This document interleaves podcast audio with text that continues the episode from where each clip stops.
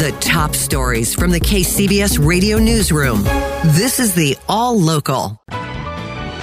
Good morning. I'm Susan Leigh Taylor. And good morning. I'm Matt Bigler in for Stan Bunger. Time is running out for victims of the Camp wildfire and Butte County wildfires to file claims with PG&E. As KCBS's Holly Quan tells us, it's believed that there are still thousands of people who haven't filed paperwork needed before tomorrow's 5 p.m. deadline. Good morning, Holly. Morning, Matt. There are a lot of reasons to file a claim, not just because your house burned down. There's personal injury, business interruption, lost wages, emotional distress. At stake is part of a $13.5 billion settlement established earlier this month. But trying to notify everyone impacted hasn't been easy. PG&E says it sent out emails and claim forms to over 6 million customers, taking out newspaper and broadcast ads.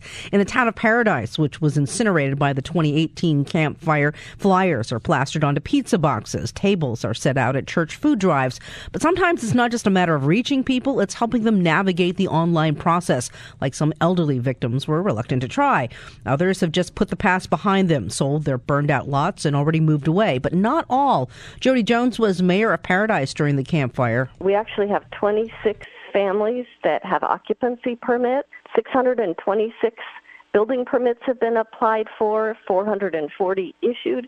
We had 47 families apply for building permits last week alone. It's fabulous. Holly Quan, KCBS. Hundreds of new laws are set to take effect New Year's Day, this Wednesday, day after tomorrow in California.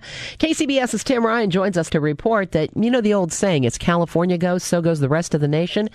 Well, maybe not this time around. Tim? Many laws so little time until they take effect. There are laws protecting fire victims, immigrants, and animals, even hairstyles. Passing laws regarding privacy and the environment and against discrimination and for gun control and for minimum wages.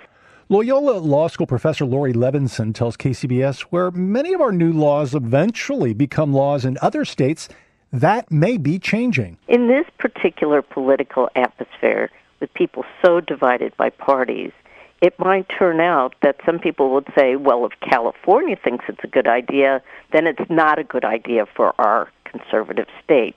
Now, we hope that people will look at the individual issues, but it's absolutely possible that people are so divided they'll reject it on partisan basis.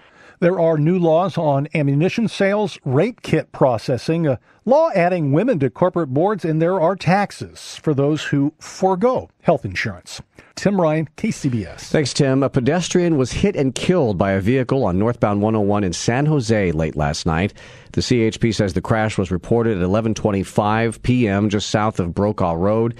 The northbound lanes were blocked and traffic was diverted off the roadway for over 2 hours. Still no word on what the pedestrian was doing on the freeway. Subscribe to the All Local wherever you get your podcasts and stream us on your smart speaker 24 7 by saying Play KCBS Radio.